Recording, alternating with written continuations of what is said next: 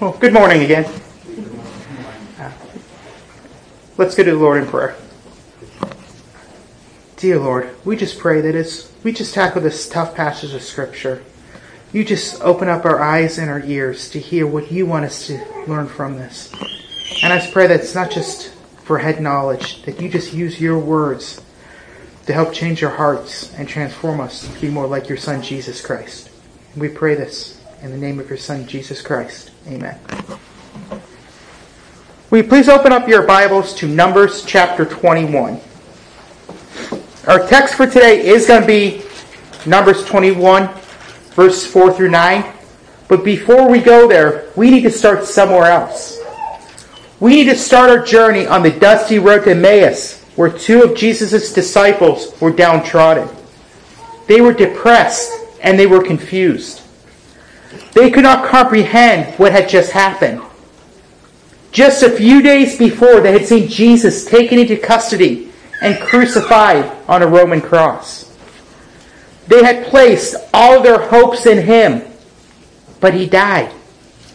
Now, some women had reported that his body was no longer in the tomb, and that the women were told by an angel that Jesus was alive. None of it made any sense to them. As they walked Emmaus, they were joined by a stranger. The stranger was Jesus, but their eyes had been prevented from recognizing him. As they poured their hearts out to him, he made some astonishing comments. In Luke 24, verses 25 to 27, Jesus said, O foolish ones and slow of heart to believe in all that the prophets have spoken. Was it not necessary for the Christ to suffer these things and to enter into his glory? Then, beginning with Moses and with all the prophets, he interpreted to them all things concerning, concerning himself in all of Scripture. Our text for today is familiar, but strange passage of Scripture that some would like to pass off as a parable or a fable but it is a real event that actually happened. A real event that has spiritual lessons for us today. A real event that points to our Lord and Savior, Jesus Christ. If you've not already found your way there, please turn to Numbers 21. I'll be reading from the New Legacy Standard Bible, which one of the characteristics of this Bible is in the Old Testament, where you see Lord in small but all capital letters. It translated as Yahweh, which is the covenant name of God, which is more in line with what's in the original Hebrew. Starting verse 4.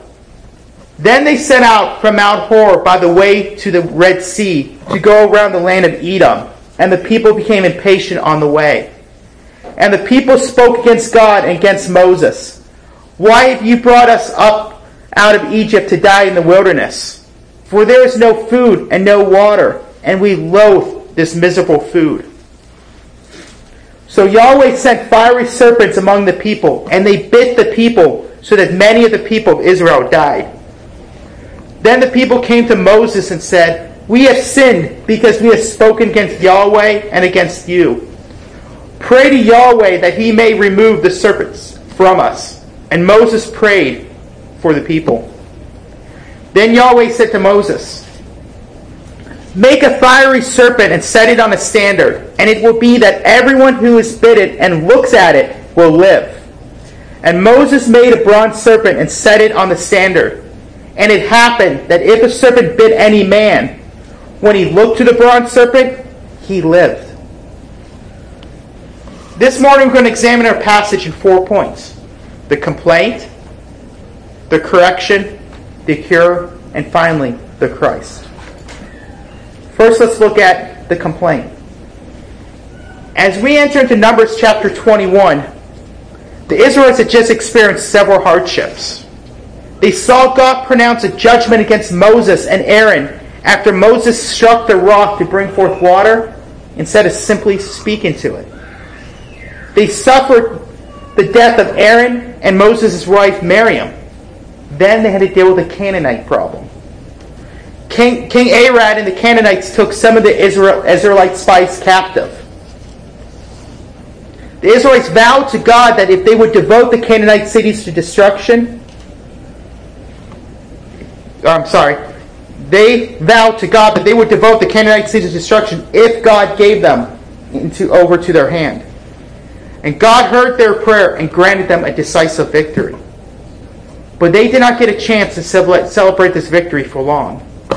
Verse 4 Then they set out from Mount Hor by the way to the Red Sea to go around the land of Edom, and the people came impatient on the way. The Israelites were closer to the promised land than they had ever been before, but they had to turn around and head back in the complete opposite direction. They could not take the most direct route through Edom because they refused access to the land despite their passionate pleas. Why did Edom refuse to let the Israelites access to the roads? In Numbers 20, starting verse 14. From Kadesh, Moses sent messengers to the king of Edom. Thus your brother Israel has said, You know all the hardship that has befallen us, that our fathers went down to Egypt, and we stayed in Egypt a long time. And the Egyptians treated us and our fathers badly.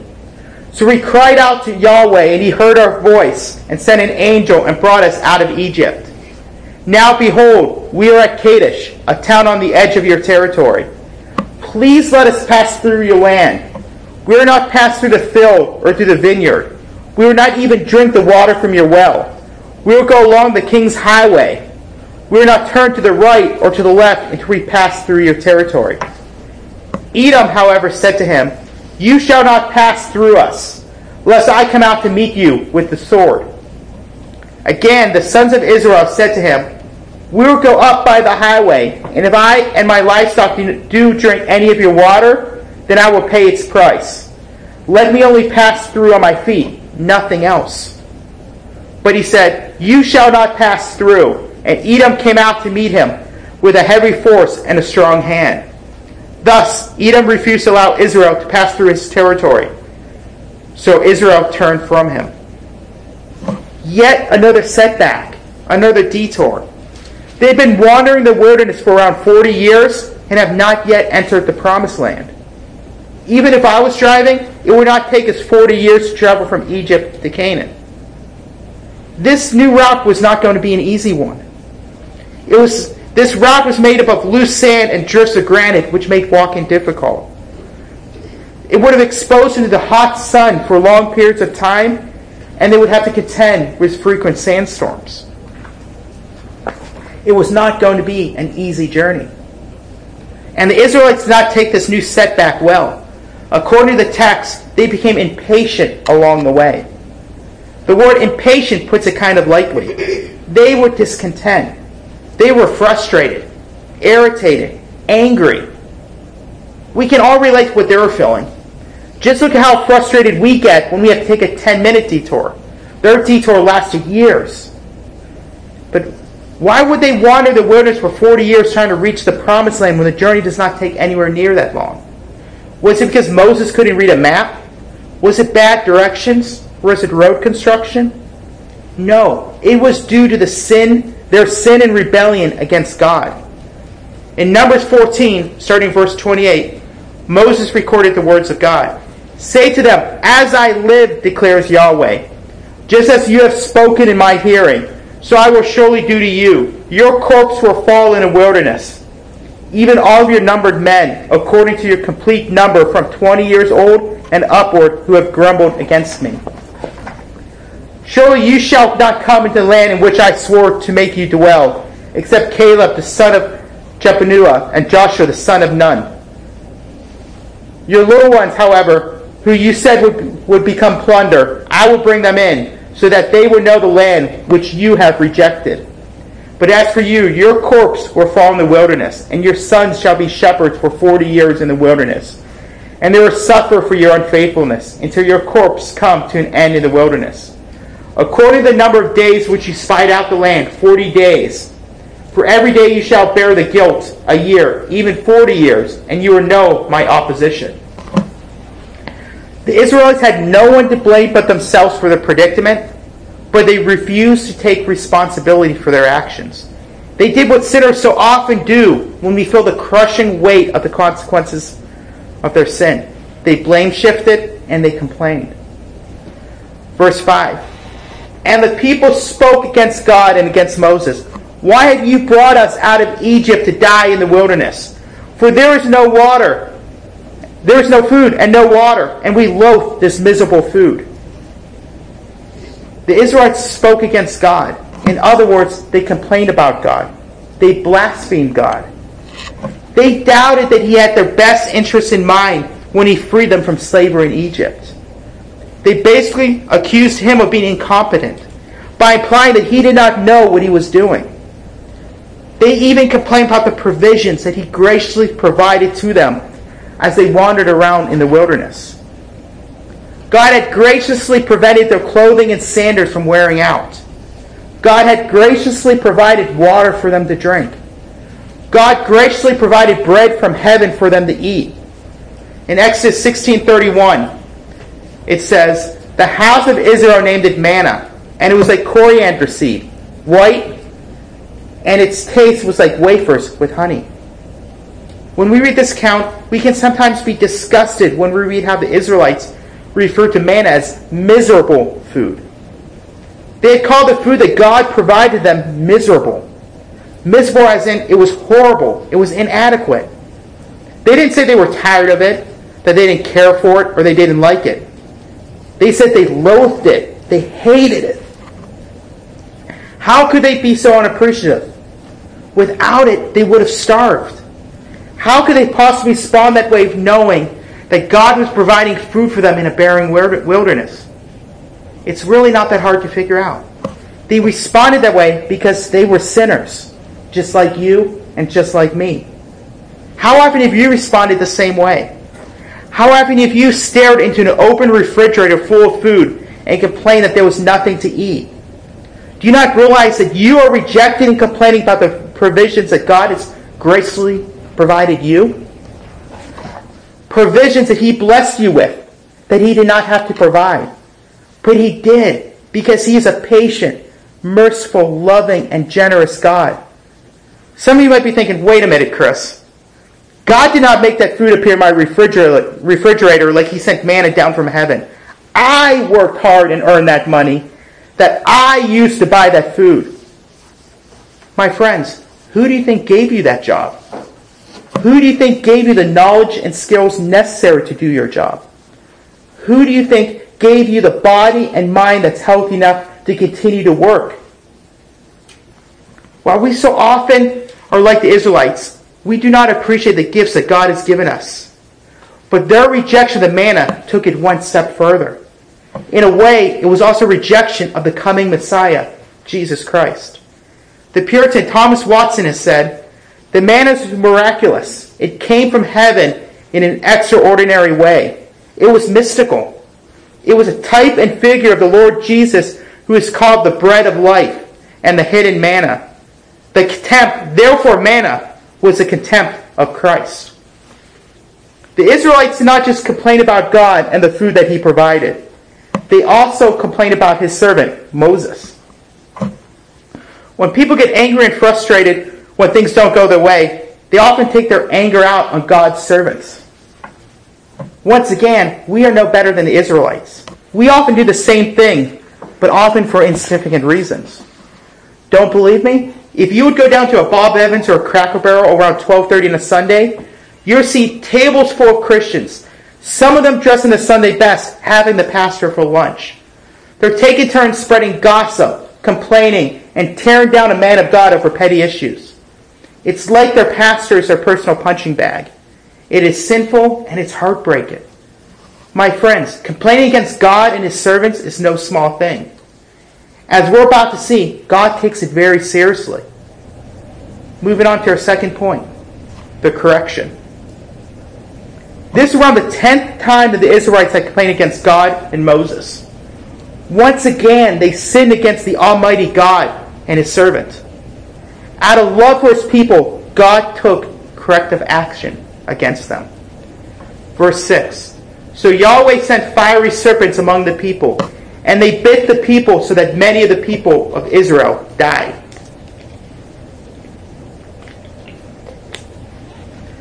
When we read this verse, four questions come to mind.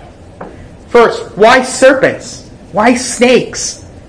God could have sent scorpions. He could have sent spiders.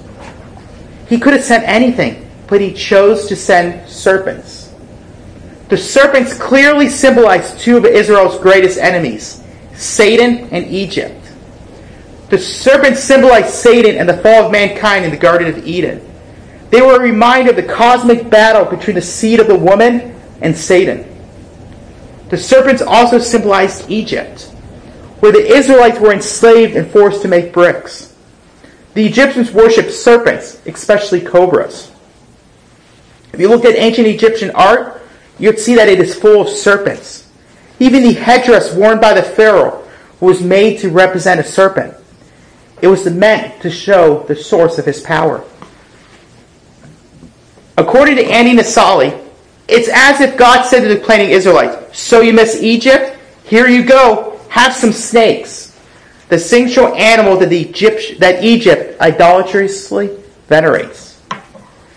Second, why the text describe the serpents as fiery?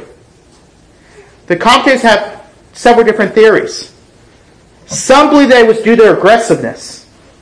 They were not just hiding and only bit someone who surprised them or stepped on them. These serpents struck anyone who was near them and were ferocious. Other commentators believe it was due to their coloring. They believe the serpents may have been a dark orange or reddish color that resembled flames. Still, other commentators believe that it was due to the intense burning pain that resulted from being bit by a venomous snake. Their venom was so painful and so potent that many of people of Israel died. We may not know the exact reason why the serpents were referred to as fiery, but I believe that all three of the theories may be correct. Third, did God send the snakes in the entire camp? In our text, we see that God sent the serpents among the people. God did not just send a few serpents into the tents of the people who grumbled and complained. He sent them into the entire camp, and everybody was in danger. Everyone in the camp had a snake problem, just like every one of us has a sin problem. We do not sin in a vacuum, and our sins have devastating effects on those around us. Besides, there was no one in that camp that had not sinned against God in some way. Fourth, was God too harsh on the Israelites when he sent serpents into the camp? Some people read this message and think that God grossly overreacted when he sent serpents to bite and kill the Israelites, whose only offense was grumbling and complaining. They think that grumbling and complaining is not really that big of a deal. They think that it's harmless and does not really hurt anyone. It's not like it's one of those big sins like adultery. My friends, if that is your view, then you have a very low view of God and do not understand the seriousness of sin. Sin is lawlessness. Every sin is an outbreak rebellion against our great God. Even the ones that we do not think are that bad, like discontentment and complaining. Sins like discontentment and complaining reveal what is in a person's heart. They reveal a heart that is full of pride, a heart that does not trust God. They reveal a heart that thinks it knows more than God and can do a better job than he can. When God sent servants to the camp, he was not being harsh. He was not being unfair. He was being just. He was merely allowing the Israelites to experience the consequences of their sin, the consequences of their cosmic treason against him. And what are the consequences of sin? The apostle Paul reminded us in Romans 6:23 that the wages of sin is death. These serpents did exactly what God intended them to do. For some of the Israelites, the serpents were the instruments that God used to deliver his divine judgment against them. For some of the Israelites, the serpents brought them to the end of themselves and drove them to repentance. Verse 7 Then the people came to Moses and said, We have sinned because we have spoken against Yahweh and against you. Pray to Yahweh that he may remove the serpents from us. And Moses prayed for the people. The Israelites' repentance was real and it was authentic. When the Israelites repented, Moses did not throw the sin back in their face. He prayed for them. He interceded for them. Let that be an example to us. When someone who wronged you repents, don't spend 20 minutes lecturing them on what they did wrong. Instead, celebrate the restoration of your fellowship with them and pray for them. Now let's move on to our third point the cure. Moses prayed to God to save the people from the serpents. God heard his prayer and he answered it in a very unusual way. He did not give Moses a recipe to make an antidote or tell him how to milk a snake to make an antivenom. He did not instantaneously remove all the serpents. He did not remove the venom sacs and make them as harmless as a gardener snake. He did not summon mongooses or other animals to kill and eat the serpents. He did not command the serpents to slither away. He did not do any of that. Instead, he gave Moses a project to do. A project that would have taken some time and sent him to the forge. Verse 8. Then Moses, then Yahweh said to Moses, Make a fiery serpent and set it on a standard, and it will be that everyone who is bitten and looks at it will live. In this verse, the word fiery does not refer to the serpent's color, aggressiveness, or its venom. It refers to what God wanted Moses to make a serpent made of bronze. At this point, there are three very important distinctions we have to make.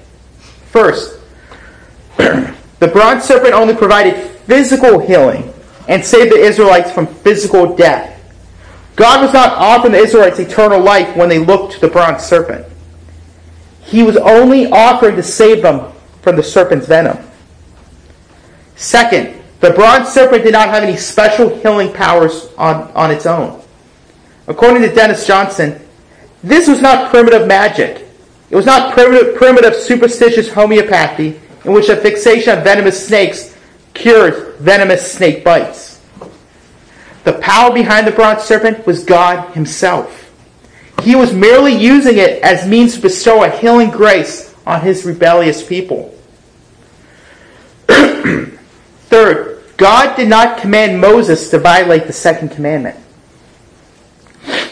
According to Exodus chapter 20, starting verse 4, the second commandment is You should not make for yourself an idol or any likeness of what is in heaven, above, or on the earth beneath, or in the water under the earth. You shall not worship them or serve them, for I, Yahweh, your God, am a jealous God, visiting the iniquity of the fathers on the children, on the third and fourth generation of those who hate me, but showing loving kindness to thousands, to those who love me and keep my commandments. A quick reading of the second commandment may lead one to think that God did command Moses to violate the second commandment. However, we definitely know that is not the case. How do we come to this conclusion? This topic requires a much further study, but let me briefly say God is the divine lawmaker, lawgiver, and the only one who can divinely interpret his laws. He would not have commanded Moses and the Israelites to break his holy law. We also know that there were other times when God commanded his people to make images or symbols. The Ark of the Covenant is a perfect example of this. In Exodus 25, God commanded the Israelites to you shall make two cherubim of gold. Make them of hammered work at the two ends of the mercy seat. Make one cherub at the end and one cherub at the other end. For one piece you shall make the mercy seat with a cherubim at its two ends. The cherubim shall have the wings spread outward, covering the mercy seat with its wings, with their faces towards one another. The faces of the cherubim are, are to be towards the mercy seat. We also know that the bronze serpent was not intended to be an object of worship. If it was, then it would have violated the second commandment. The Israelites were only to look at it and have faith that God would do what he said he would do. Save them from the snake bites. My friends, the bronze serpent was also made to point to something else, something better, but more on that later. Verse 9. And Moses made a bronze serpent and set it on the standard. And it happened that if a serpent bit any man when he looked to the bronze serpent, he lived. Once Moses and the skilled metalworkers forged the bronze serpent, they set it on the standard so it could be seen from a distance. A standard is simply a long flagpole. You can almost imagine what the Israelites were thinking when Moses told them they would, would not die when bitten by a serpent if they looked to this bronze serpent. Some of them might be thinking that Moses had finally lost it. They may have thought that all that wandering the desert finally drove Moses crazy. Moses told them that if they wanted to be healed, they had to look to the metal symbol of the very thing that was inflicting them. It sounded foolish. But just because something sounds foolish does not mean that it is. To the Israelites that looked to the bronze serpent after being bitten by a serpent, it was not foolishness. It was the power of God to save them physically. The Apostle Paul gives us another example of something else the world sees as foolishness in 1 Corinthians chapter 1 verse 18. For the word of the cross is foolishness to those who are perishing, but to us who are being saved, it is the power of God. My friends, do you notice in verse 9 that God did not promise that you would no longer be bitten by the serpents, only that you would survive the, the bites? The Israelites still had to deal with the serpents and their painful bites. But those bites no longer had power to take their lives if they looked to the bronze serpent. This reminds me how Christians, we can still sin, but it no longer has power over us. That when we sin, we no longer experience the wrath of God because Christ experienced it for us. When God commanded Moses to make the bronze serpent, it was yet another example of God's faithfulness and mercy. It was an example of him keeping his promise that anyone who looked to the bronze serpent lived, lived and did not die the agonizing death from a venomous snake bite. And he proved his faithfulness to keep that promise, bite after bite after bite. We also see in Deuteronomy chapter 8, Moses reminded the Israelites of how God graciously led them through the testing in the wilderness. In verse 15, he reminded them that he led you through great and fearsome wilderness with its fiery serpents and scorpions and thirsty ground where there was no water. He brought water for you out of the rock of flint. So, whatever happened to this bronze serpent? Is it one of the artifacts that the Roman Catholics claim to have in the Vatican? Can you go see it in a museum? Unfortunately, you cannot. Man's sinful heart turned an object that God used to bless them into an idol and worshipped it. In 2 Kings chapter 8, 18, verses 1 through 4, it says, Now it happened in the third year of Hoshea, the son of Elah, king of Israel, that Hezekiah, the son of Ahaz, the king of Judah, became king. He was 25 years old when he became king, and he reigned 29 years in Jerusalem. And his mother's name was Abi, the daughter of Zechariah. And he did what was right in the sight of Yahweh, according to all that David his father had done. He took away the high places and shattered the sacred pillars and cut down the Asherah. He broke in pieces the bronze serpent that Moses had made. For until those days, the sons of Israel were burning incense to it, and it was called Nehushtan. It was just another example of how our hearts are idol factories. Now let's move on to our fourth and final point the Christ. This odd count in the book of Numbers actually happened. It is real history. But there's so much more to the story than we can pick up reading the six verses that make up this account. A meaning that can only be found through the illumination of the Holy Spirit and by using the rest of God's special revelation, the Holy Bible, to help us interpret this passage. We're looking for the sensus plenior, or the fuller meaning of the text. The text full meaning does not mean we negate its intended meaning to the original audience, but expands it in light of the full revelation of God. So, what's the sensus plenior of this text? Where do we find Christ in the middle of this story about sin and serpents? When you read this text, Christ is not seem to be in it. It does not mention Jesus. It does not mention the Messiah. It does not mention a coming king. So, how can we say that it points to Christ when it looks like he is nowhere to be found in it?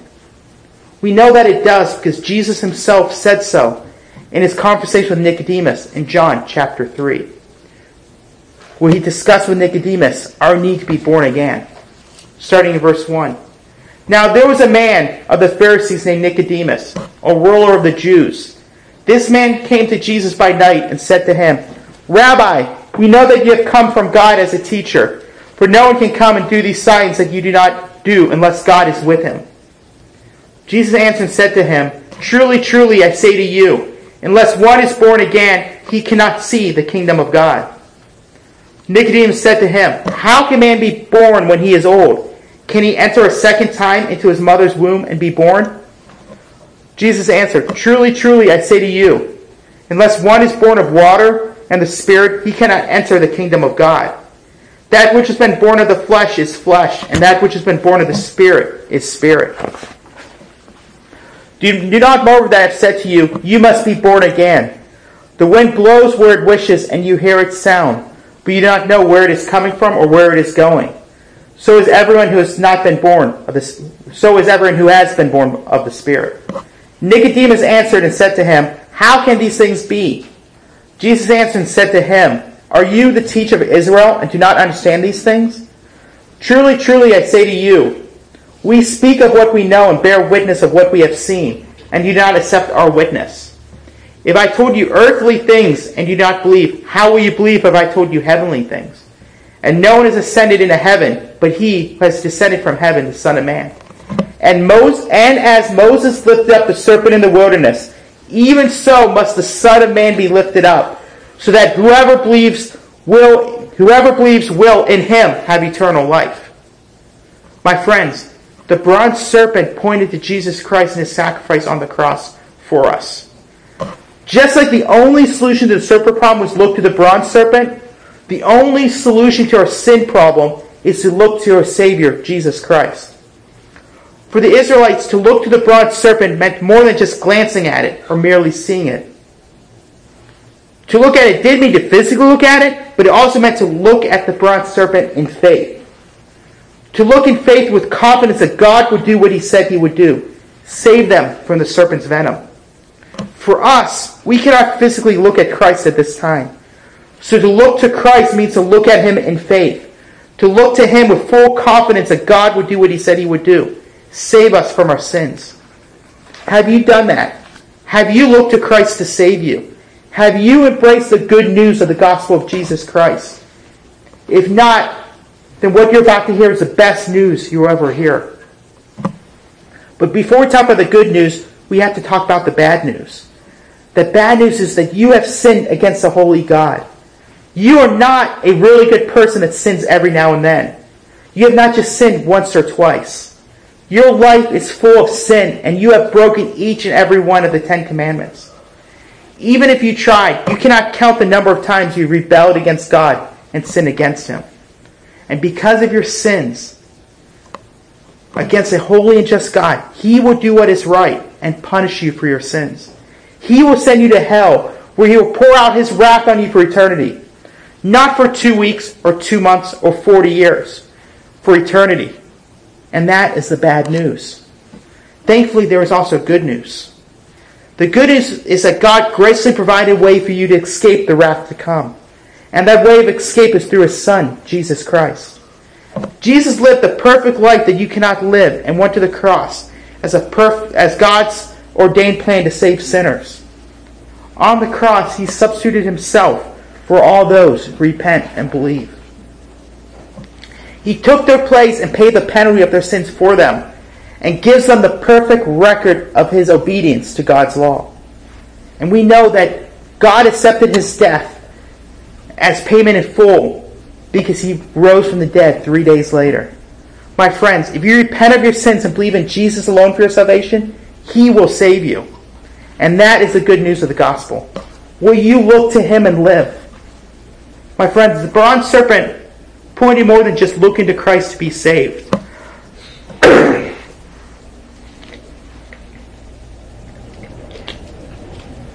In some ways, it also symbolizes the work that Christ did on the cross to save us. Just like the bronze serpent was lifted up in the standard, Christ was lifted up on the cross. The bronze serpent represented sin, and that is what Christ became for us on the cross. As it says in 2 Corinthians 5:21, he made him who knew no sin to be sin on our behalf, so that we might become the righteousness of God in him. Just so there's no misunderstanding, we're not saying that Christ became, when we say that Christ became sin for us, we're not saying that he became a sinner himself. he took the sin upon himself. The bronze serpent also represented the curse that inflicted all men since the fall, and how Christ became a curse for us on the cross. In Galatians 3 10 to 14, Paul said, For as many of you are of the works of the law are under a curse, for it is written, Curses everyone who does not abide by all things written in the book of the law to do them. Now that no one is justified by the law before God is evident, for the righteousness for the righteous shall live by faith. However, the law is not of faith, rather, he who does them shall live by them. Christ redeemed us from the curse of the law, having become a curse for us. For as it is written, curses everyone who hangs on a tree. In, in order that in Christ Jesus the blessing of Abraham might come to the Gentiles, that we might receive the promise of the Spirit through faith. The next time you read this odd account in the book of Numbers, I pray that you see more than just a bunch of serpents. I pray that you see Christ. In closing, if you do not yet know Christ, I would like to implore you one last time to look to Christ to be saved. In the words of William Ogden in the hymn Look and Live, Look and live, my brother, live. Look to Jesus now and live. Tis recorded in his word, Alleluia. It is only that you look and live. I have a message full of love, Alleluia. A message, oh my friend, for you. Tis a message from above. Alleluia. Jesus said it, and I know tis true. Life is offered unto you. Alleluia. Eternal life your soul shall have, if only you look to him. Alleluia. Look to Jesus, who alone can save. Let's close in prayer. Dear Lord, we just come before you today, and I just pray that for if anyone here today does not know you, that they will look unto your Son and live. That they will see that the only way to have eternal life and forgiveness of sin is through your Son Jesus Christ. And I just pray as we just go out throughout the rest of this week, we live in a way that just glorifies you in all that we do. In the name of your Son Jesus we pray. Amen.